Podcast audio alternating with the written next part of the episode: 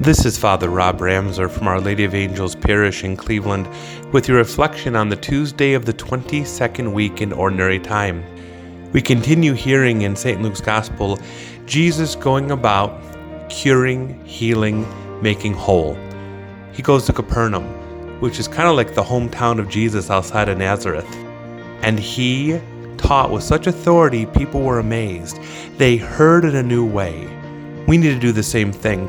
Sometimes, when it comes to church or social settings or whatever, we hear things so often we take them for granted, but we need to hear in a new way. We need to hear the authority of Jesus Christ.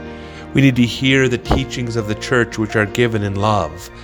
We need to hear what Scripture is saying to us, what the Holy Spirit is bringing forth in our hearts.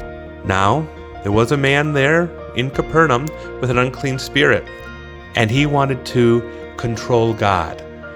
Call God by name, saying, I know who you are, you have no power. Jesus says, Be quiet, come out of him. Remember, my friends, Satan divides, God unites. Satan wants to tear down, God always builds up. And Jesus tears down Satan today.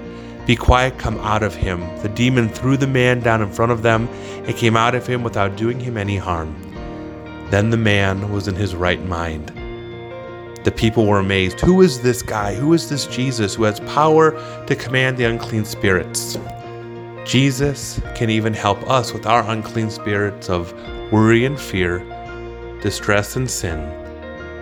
Be quiet, come out of them, us, so they may be whole and wholly formed in my name.